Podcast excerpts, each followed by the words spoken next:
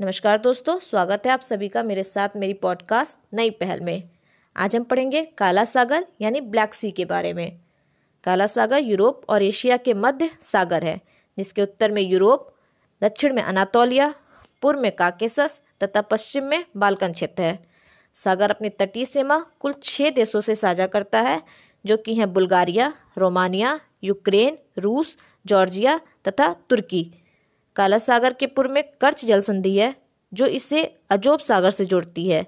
पश्चिम में बॉस्पोरस की जल संधि है, जो इसे मरमरा सागर से जोड़ती है। इस सागर में यूरोप की तीन प्रमुख नदियाँ आकर गिरती हैं, जो कि हैं डेन्यूब, नीपर तथा निस्टर। इस सागर को पूर्व में ग्रीक लोग इन हॉस्पिटेबल सी, वो हॉस्पिटेबल सी कहते थे। इस सागर पे हाइड्रोजन सल्फाइड का बहुत ज़्यादा कॉन्सेंट्रेशन पाया जाता है।